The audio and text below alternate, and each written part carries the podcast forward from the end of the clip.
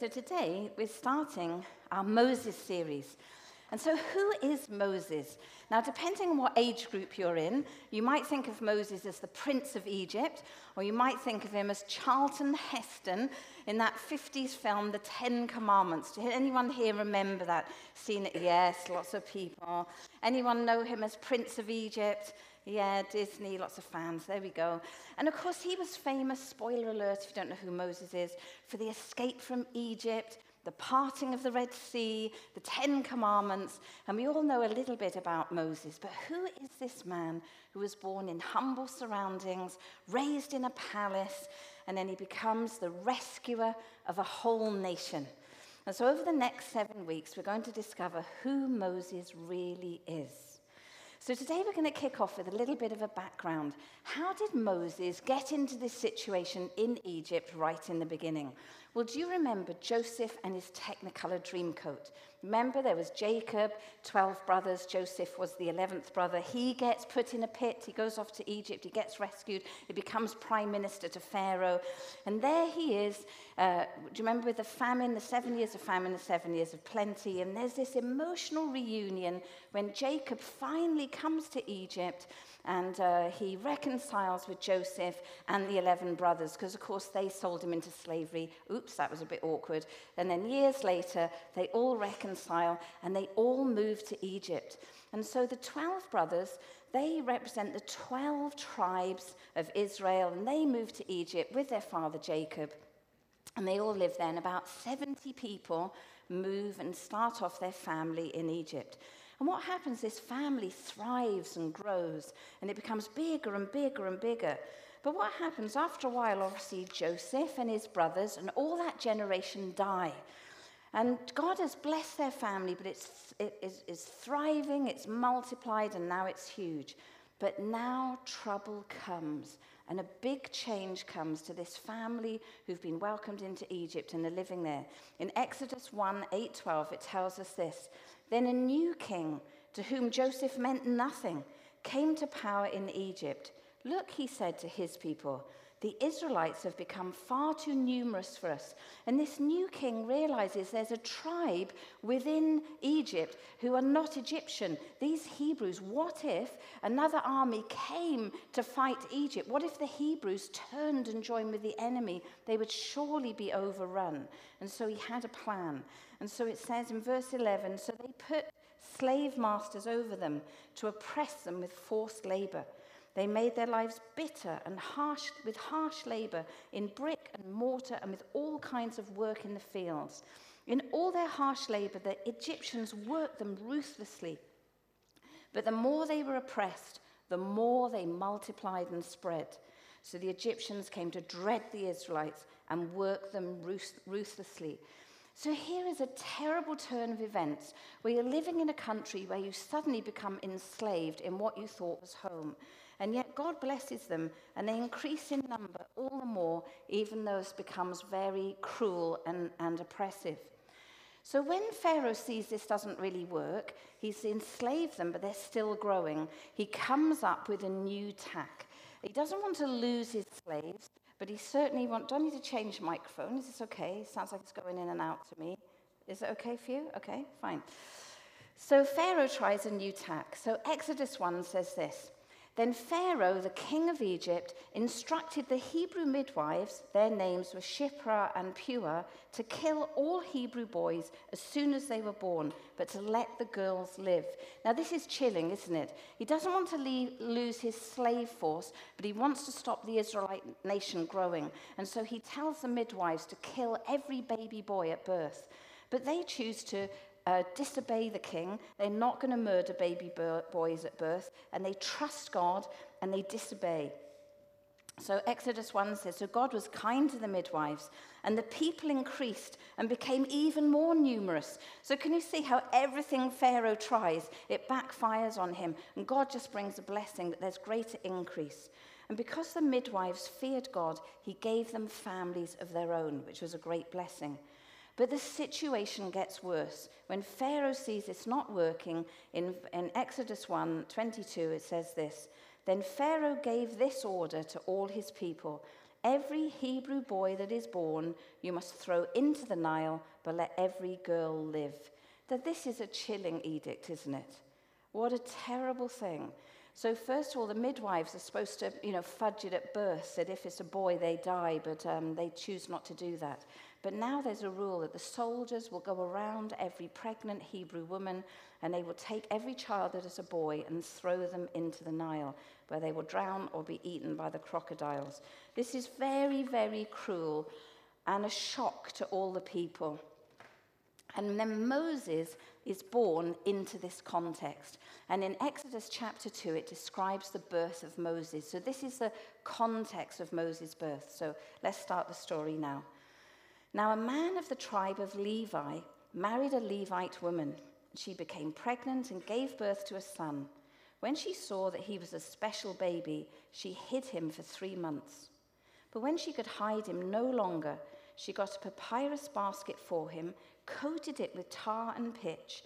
Then she placed the child in it and put it among the reeds along the bank of the Nile. His sister stood at a distance to see what would happen to him. Then Pharaoh's daughter went down to the Nile to bathe, and her attendants were walking along the river bank. She saw the basket among the reeds and sent her female slave to get it. She opened it and saw the baby. He was crying, and she felt sorry for him. This is one of the Hebrew babies, she said. Then his sister asked Pharaoh's daughter, Shall I go and get one of the Hebrew women to nurse the baby for you? Yes, go, she answered. So the girl went and got the baby's mother. Pharaoh's daughter said to her, Take this baby and nurse him for me, and I will pay you. So the woman took the baby and nursed him. When the child grew older, she took him to Pharaoh's daughter, and he became her son. She named him Moses, saying, I drew him out of the water. And so, in this story, it's an amazing story in Exodus 2, we see the future rescuer is rescued himself. And we can see what a dangerous undertaking to put a live little baby in a river in a basket. So, we're going to look at three thoughts about this story. And the first one is all about the slaves. So, I want to look a little bit at the history of what was going on at the time. Now, it's interesting that there's a lot of evidence for Hebrews and Semitic people enslaved in Egypt at this time in evidence outside the Bible. And there's lots of different artwork, texts, you know, saved papyrus that come all the way down the years, demonstrating that Hebrew people were used for slave labor specifically in the beginning of the dynasty that fits perfectly with the Exodus. So we're going to look at a few of those. One of them is the Papyrus Brooklyn. And this has a list of slaves, including Hebrew names. And that's a giveaway that Hebrews were slaves at the time in the list of slaves. There's slave names. One name just simply says the Hebrew. And then other names are feminine versions of Jacob's family Jacob, Asher, Issachar. Also in this list, we find the name of Shiphrah, who also, that was the name of the midwife. So I'm not saying it was the midwife, but that is a common name used at that time. So that's really interesting. There's other Egyptian texts as well. There's one called the Hermitage Papyri, and this talks of Semites being forced into building projects. Now, I was watching this YouTube video by um, a guy called Titus Kennedy, PhD, that Matthew put me on, and he gets so excited about this and all the history, and he says, we definitely know this was going on, just like Exodus talks about. And you didn't know archaeology could be so exciting, but this man is passionate about it. Also, there's evidence of brick making, that slaves were required to make bricks just out of mud and straw. And the most famous evidence about this is in the tomb of Rekhmir.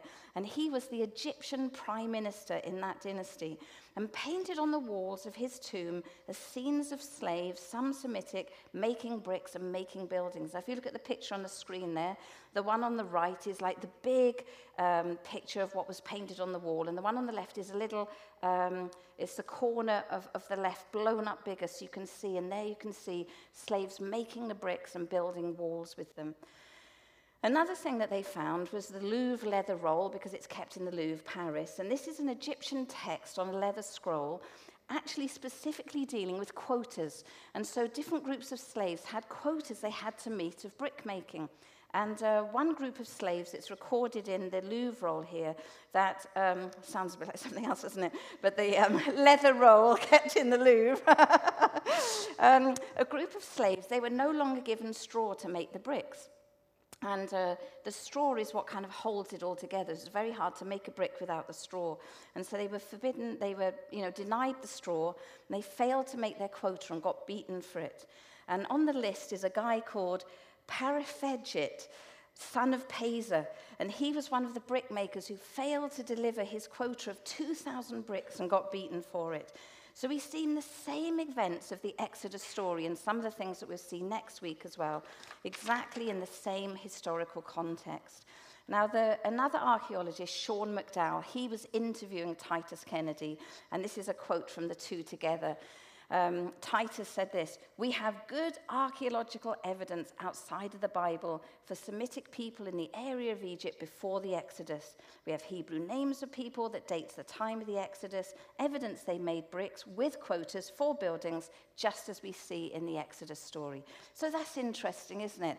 And uh, many times when we're studying the Bible here, we find evidence that they have uncovered through archaeology to back up uh, these things that happened in history. So the reason reason this is important the story of Moses sometimes is almost known as like a cartoon story, like the cute little baby in the basket. But if you think of the reality of the time, the harsh reality of these people living in slavery and driven to hide a child and have to put it in a river that's infested with crocodiles in nothing but a basket, this is the reality of somebody's faith um, to make sure that Moses' destiny happens. So we see how there's this context and climate of oppression and how they have to look after this baby for three months. And what interests me here is the daily faithfulness. And sometimes, you know, God has a destiny for us, but our daily faithfulness in the little things is what gets us there. And so Moses' parents saw somehow that this was a special child and they had to keep him alive and not let him be thrown in the Nile. So for three months, they keep him quiet and hidden. How do you do that? Now, it's not too bad at first. They sleep a lot. But by the time they're three months, I remember um, Precious sending us a little video of Josiah when he was three months old. Here he is at three months. And I remember she took this little film because at three months, it's the first time he rolled over. And uh, on the little film, she goes, Oh, I missed it. She reached to get her cup of tea and turned back, and he wasn't where she'd left him.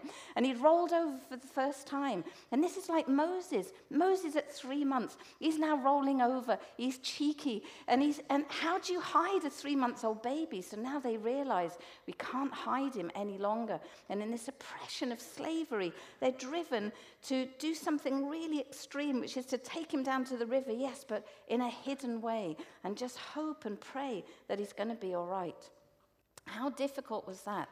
But the interesting thing about this, this whole family, they're in poverty, they're in slavery. And yet, this is not their true identity. This isn't really who they are. Moses and his family, his mom and his dad, and Miriam, the sister, and maybe Aaron came later, their inheritance is not being an Egyptian slave, but they are part of a chosen people and a royal priesthood. And so Moses is born of Levite parents, and that is the priestly tribe in the tribes of Israel. So Moses' true roots goes back to Abraham, Isaac, and Jacob. And that's where he really comes from. So Moses, a little baby, has this inheritance back to Jacob, Isaac, Abraham, who was Abram. Now, do you remember the promise to Abraham when he was called Abram? It's recorded in Genesis. And God promises him a nation, a family. He's not able to have children. He takes him out and he makes him look at the night sky. Then God brought Abram outside beneath the nighttime sky and told him, Look up into the heavens and count the stars if you can. Your descendants will be like that, too many to count. And Abram believed God. Then God considered him righteous on account of his faith. And so God draws Abraham aside. He shows him, this man with no children, that he's going to have, he's going to be the father of a, na- of a nation, that it is inheritance, it's a promise, that they will be God's chosen people belonging to God. And this special relationship begins. And then, of course, Abraham has Isaac, who has Jacob, and it filters down the line to Moses. So the blood running in Moses' vein is not a slave, it is the chosen people. And he's not a slave in his heart, in his person. That's not his identity, it is just his circumstance. Now, sometimes in life, we're in a circumstance that we can forget our roots and forget our identity because our roots are in Jesus. We've been grafted in, our identity matters. We've been adopted into God's family. So, whatever our circumstances, don't let it label you. Whatever your journey has been, don't let it label you. Whatever we've encountered, don't let that impression label you because we are children of God grafted in. And Moses wasn't a slave, that was his circumstance. He was a chosen man of the royal priesthood descended from Abraham. In Romans 11, Paul describes it like this Although we were a wild olive shoot, he describes us because we're not part of the chosen people, we're the Gentiles. So we're like a wild olive shoot, but we've been grafted in. We're grafted in among the others and now share in the nourishing root of the olive tree. The very sap that goes through that olive tree goes through us too. We have an inheritance in Jesus. It's important we know who we are a child of God, adopted, grafted in.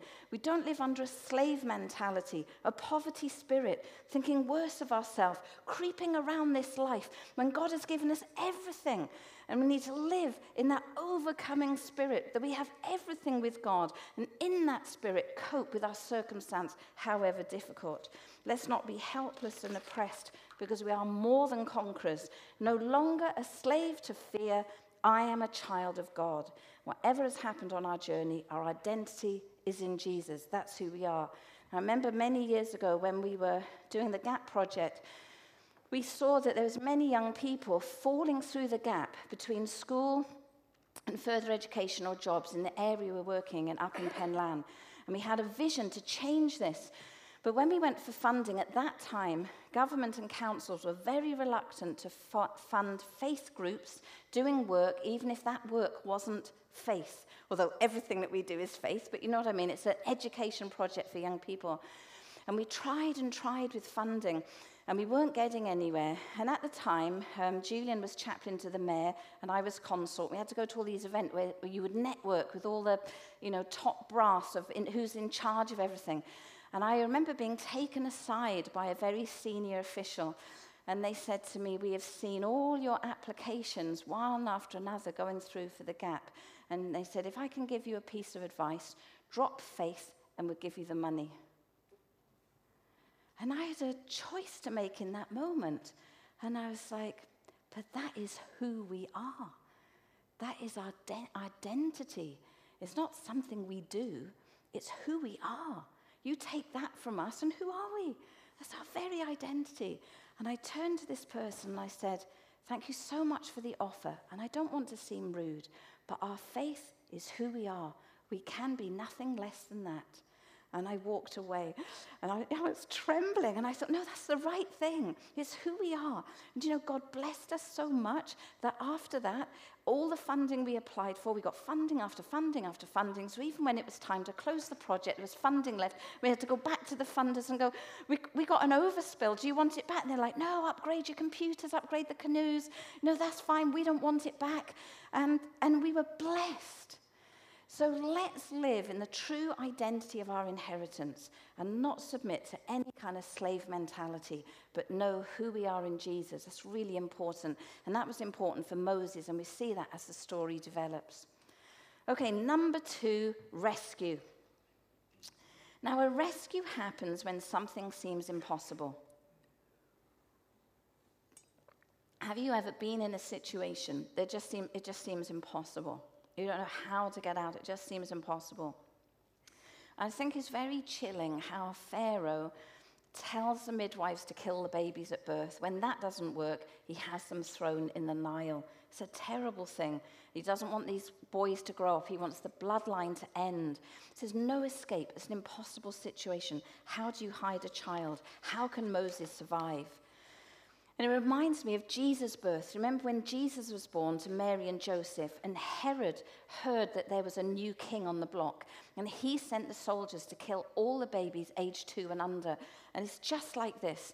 And yet an angel warned Joseph, and he got up in the night and took Mary um, and, and baby Jesus to Egypt where they would be safe. And it's interesting, isn't it, how they escaped into Egypt and now Moses needs to somehow escape out or bring the people out. It's interesting.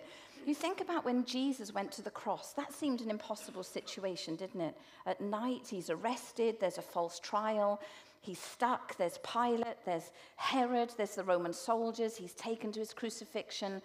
And, and Pilate asked him at one stage and says, Don't you realize I can free you? But Jesus earlier had said, um, Don't you realize, in Matthew 26, don't you realize I could ask my Father in heaven and thousands of angels would come and protect us and rescue me? He said this to his disciples. And, and that my Father would send them instantly. But if I did, how would the scriptures be fulfilled with what must happen now? So, in other words, Jesus was saying, no, it looks like there's no escape, but there is. I could call a thousand angels to deliver me right now, but this must happen. And Jesus chose to do an impossible, an incredible thing to go all the way to the cross and die for the things we've done wrong, that we could have new life, that we are grafted in, that we have freedom, that we have forgiveness of sins. That Jesus, who could have escaped from it, chose not to. He allowed it to take place for us, for you and me, because he loves us so much. And then he defeated death and rose that we might have life. And here we are over a thousand years earlier with Moses stuck in Egypt, about to be thrown into the Nile as a little baby. So we see Moses' mother is really resourceful now. She gets a papyrus basket, which is something they would have used every day for all kinds of things. You know, they probably kept their salad vegetables in it. Oh no, they would all go off in Egypt, wouldn't they? But whatever it was, they had these little baskets that they made all the time. So she was resourceful. She got a basket, but she knew that it would sink. So she waterproofed it. It had a lid to it, but it was so risky and dangerous that the baby would drown or be eaten. Can you imagine? putting your three month old in a basket in a river? How desperate is that? It seemed an impossible situation. What desperation and faith to actually take that baby down and put it in the river. Now, interestingly, back in the 50s when the Ten Commandments was filmed. Do you remember Charlton Heston? We mentioned him. Now, Charlton Heston, this is the film on the left of an actress with a little baby in a lidded basket and little Miriam, the sister, next them. And it was actually Charlton Heston's own baby, Fraser. So, in the middle of filming the Ten Commandments, Charlton's wife has a baby. He gets the call from the producer, and they say, Guess what? Your baby is going to be Moses. So they're filming the Nile scene in a big tank, and they get this special basket, and they put the baby in it, and they're filming. And on the set, they're filming, and the, and the lady who's playing Moses' mother there is praying. And, and then what happened? The unthinkable happened. Charlton Heston's baby is in the basket, the basket begins to leak. It's in the middle of a big tank in like fake reeds and everything. People are shouting, they're not sure what's happening, they don't want to spoil the take. And uh, it's starting to leak, and the, and the basket starts to sink with his baby in it. This is true. I watched Fraser He's now like, you know, my age, uh, giving a testimony of what happened. It starts to sink with the baby in it. Charlton Heston leaps in. Here you can see him in just his bathers. He leaps in, saves his baby. Apparently, just before he leapt in, there's a social worker on set who's supposed to look after children and animals. And she turns to him and says, I'm the only one with permission to save this baby. And in the voice of God, of Moses, he turns and says, I will be doing this, dives in, saves his own baby. Now, that is on a film set. I mean, you can see how dangerous, how terrible this is, that he needs a faith filled rescue. Well, so in Exodus 2 3, when it says, um, But she could hide him no longer, she got a papyrus basket for him and coated it with tar and pitch. Basket in the Hebrew language can actually mean ark. It was like she was asked to make a little ark. And that's just like Noah. Do you remember Noah in Genesis 6? God says to him, So make yourself an ark of cypress wood. If we go back one, uh, love, lovely. So make yourself an ark of cypress wood, make rooms in it, and coat it with pitch inside and out. And this little like basket, this ark to the reader would be like a symbolism or imagery of what happened with Noah. The Noah gathered all life into the ark. It went into the water. Well, you know, the floods came to it and it came out of the water. And in the same way, Moses went down into the water. He's put in the water in a basket. And as we know, he was rescued out of it. And to the readers there, it'd be like an imagery or symbolism of the same thing that happened to Noah, that new life would come from this rescue out of the water. And many times we're in something that seems impossible, I remember when we were pioneering the church, and there was maybe about 20 of us at the time, and um, some senior leaders were doing a bit of a tour of Wales. We invited them to our house. And at that time, we had very little resources, you know, underskilled, not very much money. We invited these senior leaders, and they spent a couple of days with us as a church, mostly in our house, maybe 20 people. And as they left, I remember they stood on our doorstep and they turned around, and uh, we said, Well, do you, do you have any advice for us? And uh, they turned around and they said, Well, you know, you don't have to live like this. We think you should just go and join uh, this church in Llanelli down the road and become part of a small group. And we're like, Oh. And they said, Because basically, you don't have the building blocks to build a church.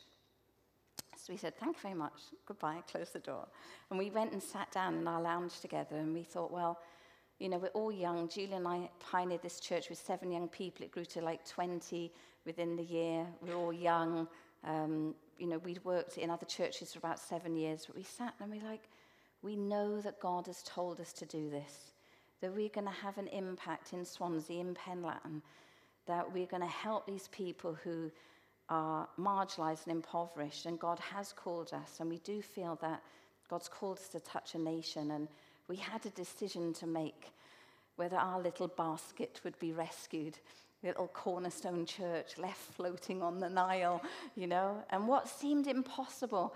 We, we decided not to tell and discourage the 20 people that were with us, but we were like, God has said He is going to do something, and we trust Him to do it. And then a few weeks later, one of our friends, Martin Scott, who's an amazing prophet and heals the sick, he came to visit our church and he spent a few days with us um, as a team and everything. And he said to us that evening, I have faith this church is going to grow. And I'm so glad he did because here we all are 32 years later. So don't give up. If you're going through something that seems impossible, don't give up. Trust in the God of the possible. Jesus said in Matthew 19, with man, this is impossible. But with God, all things are possible. And this was in the context of, uh, you remember the rich young ruler and his disciples following him and saying, We've abandoned everything for you. And in that context of abandoning everything to Jesus, he says, Hold on in there because I can make the impossible possible. So let's hang on. Okay, and number three, lastly, the women. I saw something I've never seen before when I studied this story that when you get to you know, chapter 1 and 2 of Exodus, it's all the women who step right round Pharaoh. So Pharaoh is this tyrant who does what he wants. The killing of innocent babies is evil. And yet somehow the women in the story completely quietly, subversively sidestep every plan that he, he, um, Pharaoh has. And it's interesting how the women, in the context there in society, were overlooked and dismissed. So the Hebrew women, you know, when they um, want to kill the baby boys, it's to stop the bloodline. But they're like, ah, the girls, you know, let them live, that's fine. Let them live. But they're the ones who cause the trouble. they were dismissed and overlooked, but they're the ones who save the day. And the rescuer gets rescued because all the women sidestep Pharaoh's rules. And I think this speaks to any of us who feel maybe, um, you know, not noticed or on the side, or maybe I don't have an important part to play. But every one of us counts in this life. God uses all of us. And these women who are kind of like overlooked in the scheme of things, they're the ones who made the rescue. I love it the midwives, the mother, the princess, the accomplices, the quick witted sister, the slave girl bringing the basket. She probably knew she shouldn't do it with a crying baby in it. Brave, determined, resourceful. We see Moses' mother, what faith in God she had to take that risk every single day for three months. She wouldn't give in, wouldn't give in, wouldn't give in. It's ironic how in doing that, it ends up that she gets the protection of the princess and paid to look after her own baby. How funny is that? And ultimately, she has to give him away. And his story at the palace unfolds, but we see that next week. And then the princess, she must have been aware of the dictates of the king. But there she is, she's gone down to bathe. She sees this child. Different versions say she lost her heart to the baby. You imagine those big brown eyes of Moses in the basket there. And she says out loud, It's a Hebrew child. She knows it's a Hebrew child, but she still decides as she looks into those beautiful eyes to have the child looked after and receive it back when he's been weaned. It says she opened the basket and saw the baby. He was crying and her heart went out to him. This is one of the Hebrew babies, she said. And then the midwives. Don't you just love the midwives in this story? They, they were so brave to stand up to Pharaoh and they deserve their names recorded Shiphrah and Puah. And here we are, all these thousands of years later, talking about them because of their bravery. And they were more respectful of God than afraid of Pharaoh, and they thought of a way around it. In Exodus 1 18 to 19, it says, Then the king of Egypt summoned the midwives and asked them, Why have you done this? Why have you let the boys live? The midwives, having got their story right before they went, answered Pharaoh, Hebrew women are not like Egyptian women. They are vigorous and give birth before the midwives arrive. An answer for everything. They were brave in speaking up. And I wonder do we have any cheeky midwives among us who might do that? Do you think there might be? Let's have our next picture, please. Any cheeky midwives in the middle here? Any favorite little person? Can you imagine being resourceful and standing up to Pharaoh? I can. Maybe there's one in the midst, but who could join them on the shift? Because the other thing I noticed, there's only two on shift. So Shiphrah and Puah, we see they are summoned to Pharaoh, and there's just two of them working round the clock. Women of faith, and we know they were rewarded with babies of their own later.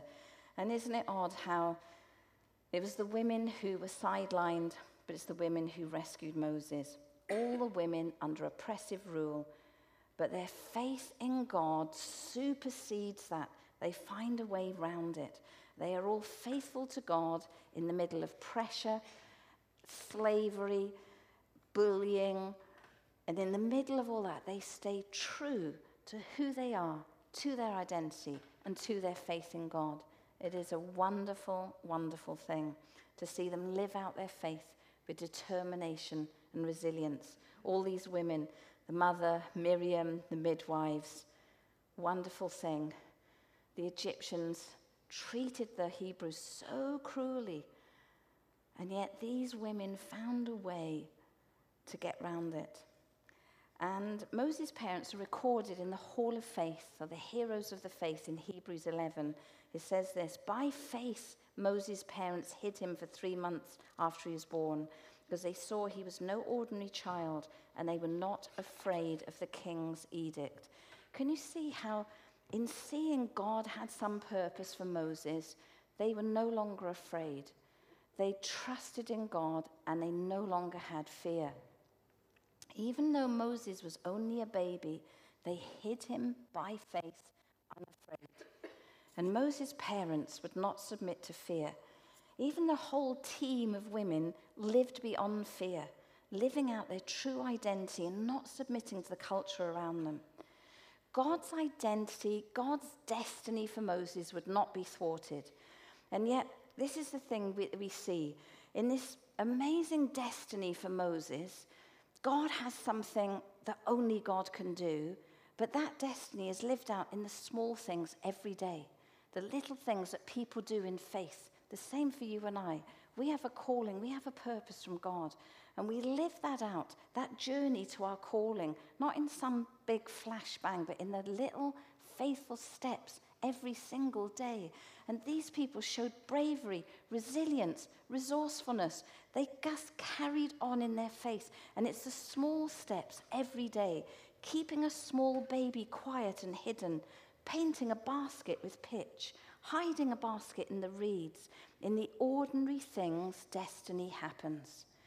Let's continue to be faithful in the daily, everyday things. It's the small things that matter. It's those things that count and lead us to our destiny. God had this awesome destiny for Moses. It would not be put off, but it was the people, and especially the women in this story, who faithfully kept the thing going. I, it's just incredible. Faithful people living it out in the small, daily, brave actions. And we're going to end with a song in a moment. And when I discovered, when I was writing this talk, I just had this song going round in my head. And uh, thanks, the band can come up, that's brilliant. I had this song going round in my head. And um, I thought, this is my moment to sing it as a solo, but wisdom prevailed, and uh, the band are going to play it instead. But this song is such a great song. It's almost like the Moses theme tune. I'm going to read a little bit of the words before we come and sing it. The words of the song is this I'm no longer a slave to fear, I am a child of God. From my mother's womb, you have chosen me. Love has called my name. I've been born again into your family. Your blood throws, flows through my veins. You split the sea so I could walk right through it. My fears are drowned in perfect love. You rescued me so I could stand and say, I am a child of God. Yes, I am a child of God. And that's for you and I, you know. Our identity is in God. Don't let other people press an identity on you. Our roots are in Him. We belong to Him. Let us just be faithful to Him in the everyday and see the purposes of God worked out in our lives. Let's pray together. Lord, we thank you that we are not slaves, but we are children of God, that we belong to you. I thank you, Lord, that our identity is in you. You came, you forgave us, you put a cloak of righteousness around us, and we belong to you. I thank you, Lord, that we belong every single day, that your love is there in our lives every day. Help us, Jesus, if we find ourselves in an impossible situation. We ask that you will break through, just like that faith of Moses drifting in the reeds and being found and being rescued. We thank you, Lord, for all that you did for Moses and his family. And I ask that you will help us, Lord, in our everyday that we will trust in you, that you'll help us in our faith as we walk with you, that your purposes will happen for us too. We thank you, Lord, that in all things you are our fortress, you are our guide, and you are our deliverer. So, Lord, we ask that you'll bless us now as we come and sing this song, that you will do something within us, that we will have a shift by your Spirit. That if our identity has drifted off into something else, that it will come back There'd just be such a connection with our identity in you. We pray it will happen by your Spirit now. In Jesus' name, amen. So we're going to sing this song together now. Let's kind of sing it as a prayer and a celebration of who we are in Jesus. Thanks, guys.